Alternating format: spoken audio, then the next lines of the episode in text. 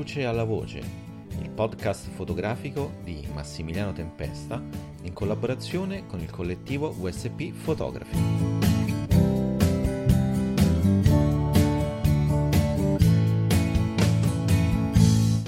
Certamente è difficile il fondere in una sola fotografia i valori documento bellezza, ma sta qui la classe del fotografo. Questa frase fu eh, detta da Federico Patellani, che si può considerare il primo fotogiornalista moderno italiano, le cui caratteristiche poi lui descrisse nel saggio Il giornalista Nuova Formula del 1943, ma di questo poi ne parleremo in seguito. Patellani nasce a Milano nel 1911 e dopo essersi laureato in giurisprudenza ed aver intrapreso la carriera di avvocato, viene iniziato dal padre, che era un, un fotoamatore, ai segreti della fotografia. Insegnamenti che poi metterà a frutto durante la campagna d'Etiopia nel 1935. Queste fotografie eh, però descrivono un'esperienza molto personale del, dell'autore e poi verranno pubblicate da, dall'Ambrosiano che era una rivista milanese. Il 1939 è un anno molto fondamentale per, per, Federico Padellani che infatti viene convinto da Alberto Mondadori ad entrare nello staff del Tempo, una rivista che era stata appena eh, fondata poi dalla, dalla, stessa casa editrice. Tempo poi fu il primo rotocalco italiano dove la fotografia era utilizzata come documento e non come riempitivo poi a supporto del testo. Ma andiamo a parlare adesso brevemente della, della rivista.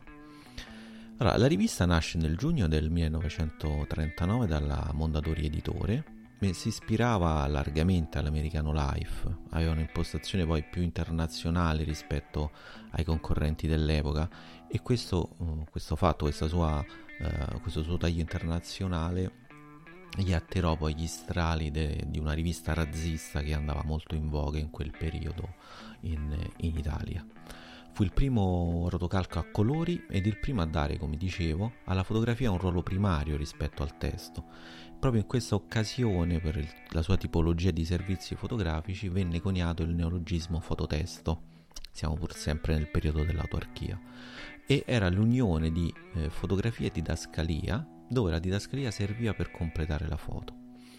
Vi collaborarono giornalisti e uomini di cultura tra i più importanti dell'epoca, come Cesare Zavattini, Indro Montanelli, Alberto Lattuada, che poi diventerà regista, Salvatore Quasimodo e Lamberto Sorrentino. E la rivista fu scelta come settimanale italiano per essere edito nei territori occupati dall'asse, questo per fronteggiare poi la diffusione del, della rivista tedesca Signal. Ebbe comunque una grandissima diffusione anche nel, nel dopoguerra e grazie poi all'apporto di personaggi di promordine nel, del giornalismo e della cultura, ricordiamo tra l'altro Curzio Malaparte, Pierpaolo Pasolini e anche Giorgio Bocca. Nei primi anni 70 però entra in crisi un po' poi come tutto il settore a causa della crescente concorrenza della televisione. Ci furono vari cambi di editore, di direttore ma anche di stile e infatti la fotografia perse importanza, così nel 1976 chiude in maniera definitiva. Ma torniamo al, al nostro Patellani e ci troviamo nel 1941 quando viene eh, ingaggiato diciamo dalla squadra fotogiornalisti del fotocinegiornali dell'esercito e quindi segue il corpo di spedizioni italiane in Russia documentandone poi gli avvenimenti quindi il viaggio di andata insomma tutti i vari combattimenti tra l'altro ricoprì anche il ruolo di fotografo ufficiale del generale Messe che era a capo della spedizione negli scatti si sente molto l'ufficialità del suo ruolo rispetto ad esempio ai, agli scatti del, del suo reportage in Jugoslavia che fece nell'anno precedente dove però era inviato del tempo, non era, ancora non faceva parte dell'esercito.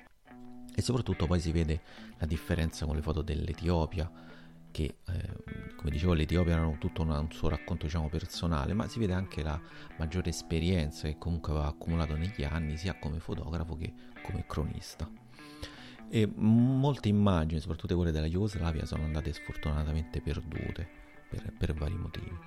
Nel, tornato in Italia, insomma, quindi poi a seguito della ritirata dalla Russia, nel 1943 fotografa gli effetti dei bombardamenti alleati su Milano, quindi ci sono strade ingombre di macerie, palazzi devastati, uomini e donne che cercano di fuggire dalla città, chi in bicicletta, chi sui carri e così via. Però eh, l'autore, Patellani, non cade mai nel pietismo e documenta sempre tutto lucidamente ed oggettivamente. Questo comunque è un altro di quegli anni importanti per, per lui, infatti è l'anno in cui scrive il suo saggio, il saggio sul fotogiornalista moderno, dove lui è l'incarnazione principale e si chiama Il giornalista a nuova formula. Questo saggio detta i punti base della figura del, del fotografo, quindi il fotografo deve presentare i fatti in maniera incisiva, comunicativa giornalistica. La fotografia non deve essere statica, il fotogiornalismo non è un'arte ma è un mestiere. Le fotografie devono prima di tutto informare il lettore e poi, in seconda battuta, possono anche essere belle. Sarebbe meglio, però non è necessario. E qui un po' eh, si vede il punto, pre- il punto, precedente, quindi che il fotogiornalista non è un mestiere, quindi non è che deve fare delle, degli scatti belli, ma deve fare degli scatti utili poi ad informare il, il lettore. La rapidità nella scelta dei soggetti, quindi cogliere il momento così come da far sembrare le foto vive, palpitanti. Questo forse è il punto cardine della sua idea. Le foto devono essere costruite come in un film, ma per fotogrammi singoli, quindi qui torna poi il cinema che lui aveva amato tantissimo e inizia anche a formarsi un'idea precisa, quasi moderna della, della sequenza fotografica. Nel suo saggio eh, poi tra l'altro afferma che il lettore ha più fiducia negli articoli fotografici piuttosto che nei soli articoli scritti. Questo perché un fatto fotografato è inoppugnabile.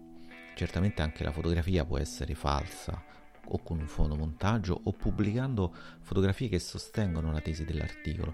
In questo caso però si potrebbe parlare di unilateralità piuttosto che di foto falsa. Nel saggio poi eh, descrive comunque si parla anche del, eh, diciamo del fototest di questa invenzione del tempo. E infatti afferma, se, se piaceva allo spettatore che un dato avvenimento, un certo argomento venissero illustrati da una pellicola commentata dalla voce dell'annunciatore, perché non si sarebbe potuto fare dei giornali con lo stesso criterio, ricchi di servizi fotografici commentati da didascalie ed articoli? A lui mh, mm, si deve la maturazione e l'evoluzione del fototesto, soprattutto grazie alle sue doti sia nella scrittura sia nella fotografia. Una sequenza organica di fotografie a cui venivano poi aggiunte le didascalie, alle volte anche abbastanza lunghe ed articolate. Quindi ora il testo scritto serve a completare, descrivere la foto. Il testo è subordinato all'immagine, non come poteva essere in precedenza. E quindi veniva a sparire un po' l'articolo nel, ses- nel senso stretto del termine, insomma come erano abituati eh, in quegli anni. Al tempo poi tra l'altro trovò anche Bruno Munari, che, era, che, ricopriva il ruolo di grafico della rivista, che credeva anche lui in questo nuovo ruolo della, della fotografia. Comunque c'era un, diciamo, un, problema di base comunque nei fototesti, soprattutto se non eri uno eh, come Patellani, quindi sia capace a scrivere che a fotografare. Ma poi il, il problema nacque anche da questa grande voglia di, di immagini, di, di, fotografie. E quindi molti giornalisti erano costretti poi a fotografare oltre che a redigere l'articolo. E non conoscendone il, il linguaggio fotografico producevano delle foto in funzione della didascalia, quindi diciamo si ritornava un po' prima dove il, eh, il, la foto era eh, subordinata poi al testo e quindi però lo facevano per farne accrescere la veridicità, quindi dicendo che la foto dava eh, diciamo un valore aggiunto al testo, però era quindi in funzione. E quindi per, in questo modo poi venivano a mancare eh, due forme di narrazione parallela, quindi l'articolo fotografico e l'articolo scritto, e quindi due punti poi di vista autonomi, quello poteva essere del fotografo e quello del, del giornalista. Comunque la guerra eh, finalmente giunge alla, alla, conclusione e nel dopoguerra eh, Federico Padellani inizia a compiere numerosi viaggi in Italia per documentare la devastazione lasciata dalla guerra, ma anche la ricostruzione che si stava attuando, quindi questo, questo spirito nuovo che un po' eh, percorreva tutta l'Italia di, di novità, di, di, di crescita anche sia sociale che poi economica. E, ehm, diciamo, eh, lui ebbe una particolare attenzione per, per il sud Italia. Tra, i, tra, i, suoi fototesti o reportage diciamo, principali ricordiamo Nova Cassino Frosinone e Valmontone Viterbo, entrambi del 45. Ed entrambi poi utilizzavano la tecnica delle vedute a volo d'uccello per meglio documentare diciamo, le rovine, quello che era rimasto dopo, dopo la guerra. E c'è una foto poi che diciamo, mi ha colpito molto di una figura umana eh, nera, poi non si capisce se è uomo o donna, che si trova al centro di una strada bianca e tutto intorno ci sono macerie, qualche muro ancora in piedi. È una foto insomma che racchiude, che ci fa sentire proprio la sofferenza della popolazione, non solo ovviamente in quella zona, ma noi potremmo traslare questa fotografia in qualsiasi parte d'Italia, ma volendo anche, anche d'Europa. E sempre in, questo, in questi reportage c'è un'altra foto che diciamo, mi ha colpito, è una foto del, della serie sull'abbazia di Cassino, che fu teatro per molto tempo poi di, di sanguinosi combattimenti tra, tra, le truppe tedesche e gli alleati, dove c'è una statua che è quasi completamente ricoperta di macerie e quindi insomma si sente molto l'oppressione poi di quello che, di quello che ha lasciato la guerra. Abbiamo poi anche una serie di, di, scatti nei porti di Genova, di Savona, con queste navi affondate da, da tedeschi in fuga, dai bombardieri eh, alleati, quindi moli devastati, palazzi che sono praticamente ormai ridotti a degli scheletri. Foto poi del centro di Firenze, sempre con, con il ponte poi vecchio che invece sembra essere stato risparmiato dalle, dalle bombe. Nel 1946 eh, Patellani eh, scatta la fotosimbolo della nascita della Repubblica, infatti è l'anno che portava poi al, al, famoso referendum per scegliere tra la monarchia e la repubblica. La foto non è uno scatto, diciamo, rubato, è uno scatto costruito dall'autore e mostra il volto di una eh, ragazza sorridente di nome Anna Iberti, incorniciato da un giornale che riporta la vittoria della repubblica. La foto mh, diciamo, ha, più, ha, più, di una storia, non è solo simbolica per, per, la nascita della Repubblica, ma insieme poi ad altri ritratti di donne che stavano sempre più conquistando le copertine di tempo, è l'emblema della nuova figura femminile che stava venendo fuori in quel periodo. Una donna moderna, autonoma e con una nuova coscienza di sé. Infatti ricordiamo anche i vari... Eh, ai eh, vari servizi che Patellani fece sul mondo dello spettacolo, sulle donne attrici, e, ma anche sui primi concorsi di bellezza. Quindi questo, questo suo lavoro insomma, favorì un po' la, questa presa di, di, coscienza delle donne. Sempre di questa serie di fotografie sul, sul referendum c'è la foto del comizio di Achille Grandi nel maggio del 1946. Era un, Achille Grandi era un politico democristiano che poi da lì a qualche mese sarebbe morto, in cui la folla viene ripresa dall'alto e su, su questa folla si staglia una, un'enorme ombra del palazzo da dove Patellani molto probabilmente ha scattato la, la foto. Quindi vediamo questa folla smisurata, queste persone poi piccolissime, tutte strette una alle altre, e però si sente proprio la, la voglia di cambiamento, cioè la, la voglia di, di, partecipare poi alla costruzione di, di, qualcosa di nuovo. Però l'ombra secondo me è molto metaforica, racchiude un, un messaggio come per dire una sorta di monito per non ripetere poi insomma, gli errori del passato. E, um, le foto poi, vabbè, non, lui seguì in pratica entrambi gli, gli, schieramenti, anche lo schieramento monarchico, ci furono foto di, di, altri, eh, di altri, incontri tra, eh, tra, i sostenitori della comizia, tra i sostenitori della, eh, della tesi monarchica. E fotografò moltissime volte Napoli nel dopoguerra, quindi fu uno dei suoi eh, soggetti preferiti, mh, mm, soprattutto nel dopoguerra, documentandone la vita in coabitazione con le truppe alleate che un po' avevano eletto Napoli al loro, al loro capitale, quindi eh, fa vedere come gli, scu- gli espedienti degli, scu- degli scugnizi della sua, polo- della sua popolazione per, per, andare avanti, quindi si vedevano questi ragazzi che eh, vendevano gli ufficiali alleati al miglior offerente dopo averli fatti ubriacare, o le ragazze che attorniavano le jeep dei soldati in cerca in molti casi anche di marito e in molti casi anche i soldati andavano in giro per la città in cerca di, di mogli. Ma non fotografò solamente gli espedienti della popolazione, ma fotografò anche la città, i suoi vicoli, i suoi tratti caratteristici e folcloristici. Tornò poi a Napoli un anno dopo per vedere com'era la vita dopo che gli, che gli alleati erano andati via quindi veniva a mancare praticamente un motore importante per l'economia della, della città e quindi voleva un po' documentare come, eh, come andava avanti Napoli. E Napoli e il sud Italia poi furono una delle grandi metre dei fotografi italiani e tra, tra di loro anche Padellani, che per tutti gli anni 50, ma anche nel decennio successivo, si recavano al sud, che era un po' una sorta di nuova meta esotica, a portata di mano, insomma era facilissimo arrivarci, e dove mh, trovavano insomma tutti i loro riti e le loro credenze che forse al nord insomma non, non, erano più, eh, non erano più presenti o comunque erano stati dimenticati. Però diciamo molte volte eh, ci troviamo di fronte a dei lavori pieni di retorica e di cliché eh, anche Padellani comunque cade in questo, in questo gioco e soprattutto perché eh, riflettevano questi servizi riflettevano molto poi il taglio politico ideologico che c'era eh, nella rivista. Ad esempio lui fotografa una famiglia di contadini che descrive come delle persone operose e depositari di, di antichi valori come, come, se la modernità non, non li avesse toccati insomma. E un altro lavoro importante nel sud Italia è Italia Magica del 1952, che poi rappresenta l'ultimo eh, servizio che fece con, eh, con, il tempo perché poi diventò freelance. E questo servizio, questa Italia Magica, documenta la diffusione eh, della magia soprattutto nel sud Italia, nel meridione, ma anche ad esempio nella Romagna, ma anche nel Lazio. E, e quindi fa vedere tutti i riti magici, quindi il malocchio, come si, eh, si toglie il malocchio e, così via, tutte queste cose insomma molto particolari.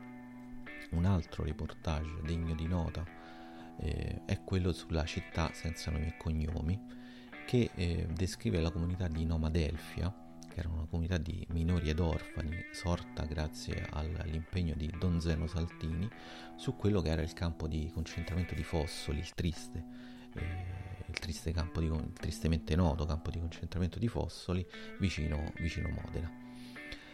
Ora, ehm, il compito di, di, Patellani, come quello poi di, di molti altri, in questo, soprattutto in questo periodo, soprattutto nel dopoguerra o nel momento del boom economico, è stato quello di traghettare gli italiani dal dolore e dalla delusione per, eh, per la sconfitta, per il dopoguerra e così via, verso invece la speranza e la ricostruzione, quindi documentando poi il cambiamento dei costumi e, e della società. I suoi reportage che si occupano, come di spettacolo, con i primi concorsi di bellezza, diciamo ci sono degli scatti di, di, alcune ragazze che hanno ancora un po' l'aria impacciata, timida per, per quello che stanno facendo, ma però gioiosa, insomma, gli piace, è una cosa nuova che probabilmente prima non era proprio molto ammessa e consentita, in cui diciamo vengono misurate, eh, eh, vengono prese le loro misure vitali, insomma, e però sono, si vede che sono gioiose e stanno facendo qualcosa che, che le interessa, comunque invece anche eh, sport, cultura e cinema. E questi servizi mostrano la grande ecletticità del fotografo che, rice- che riesce senza problemi a coprire tutte le tematiche trattate dalla rivista. Quindi passa con disinvoltura dalla foto singola e simbolica al servizio reportagistico invece conseguenze di foto e riesce sempre comunque a mediare tra il contenuto e l'estetica, quindi ritorniamo un po' a quei punti abbiamo, eh, che, di cui abbiamo parlato prima, dove la foto deve essere prima deve prima informare che essere bella, lui riusciva sempre a trovare un punto eh, diciamo medio tra, tra, la bellezza della foto e la sua forza informatrice. E comunque tutto, tutti questi suoi lavori mh, di, di, questo genere aiutano alla formazione della cultura ma- di massa del, del popolo italiano, una cultura di massa comunque leggera ed inarrestabile che esce un po' dalla, dalla cupezza poi del ventennio, ma che si contrappone comunque anche alle riflessioni intellettualoidi ed ideologiche del Vaticano o ad esempio dei, dei partiti politici. Nel volume Federico Patellani, professione fotoreporter, c'è un'interessante descrizione dei modi di lavorare di Patellani fatti dal figlio Aldo, che fu assistente del padre per, per oltre vent'anni, in cui mh, il figlio definisce il padre genio ma senza sregolatezza. Infatti eh, c'era un'estrema cura nella preparazione del viaggio o dell'attrezzatura. Ogni sera veniva, mh, mm, quando si trovavano in viaggio, alla fine di, di ogni eh, sessione di scatto, quindi c'era una... Eh, praticamente loro si, mette, si riassumevano quello che avevano fatto nel corso della giornata, prendevano appunti proprio per poi quando dovevano scrivere le didascalie o il testo avevano del materiale praticamente già fatto, ma anche la sera tutta l'attrezzatura veniva ricontrollata, pulita in maniera molto molto meticolosa. Tra l'altro poi una volta finito il viaggio e tornati a casa, eh, il nostro Federico si chiudeva in camera oscura per sviluppare e provinare tutti i rulli che avevano prodotti, che venivano poi catalogati in una maniera molto meticolosa ed archiviati con estrema cura. Questo perché eh, lui giustamente credeva, era convinto che le sue foto fossero una ricchezza e quindi dovevano essere trattate con, con molta cura. Tra l'altro lui preferiva fare tutto da solo, quindi non, non delegava mai la stampa o lo sviluppo dei rullini a, a, una terza persona all'esterno, ma faceva tutto lui perché ovviamente nessuno poteva eh, interpretare nello stesso modo, comunque come lui aveva scattato quella foto, quei, quei suoi scatti. Comunque il, l'archivio Patellani, il fondo Patellani è visibile presso il Museo della Fotografia di Cinisello Balsamo e anche online presso il sito del, del museo si vedono molti scatti e la ricostruzione del, del suo studio. Ok, eh, siamo arrivati alla fine di questa seconda puntata del podcast Dalla luce alla voce e io vi ringrazio per l'attenzione e vi aspetto per la prossima puntata. Buonasera.